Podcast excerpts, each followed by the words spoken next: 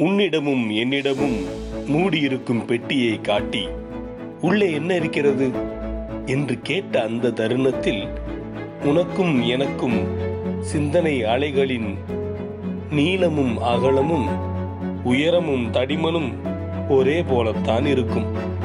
ஏனென்றால் உள்ளே என்ன இருக்கிறது என்று உனக்கும் தெரியாது எனக்கும் தெரியாது.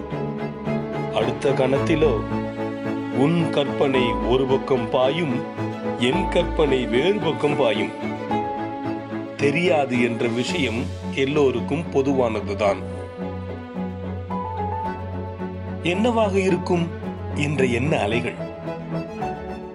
என்னவாக இருக்கும் என்ற எண்ண அலைகள் உருவாகும் சிந்தனை தெரியாது என்பதை. எனவே தெரியாது என்னும் அலை உனக்கும் எனக்கும் ஏன் ஒரு பெரும் கூட்டத்திற்கும் ஒரே அலையாகத்தான் இருக்கும்.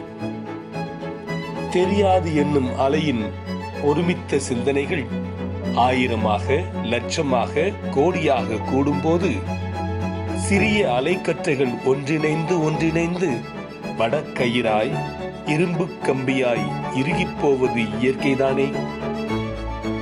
ஒரே சிந்தனை ஓர் ஆயிரம் சிந்தனை ஒரு கோடி பேருக்கு அலைக்கற்றை ஒன்றிணைந்து அலைக்கம்பியாக மாறுகிறது. இதுதான் கடவுளோ? அல்லது கடவுள் நம்பிக்கையோ? உன் கடவுள் உனக்குள் இருக்கிறார் என்கிறார்களே அது இதுதானோ? தொடர்வோம் ஜன்னப்பா.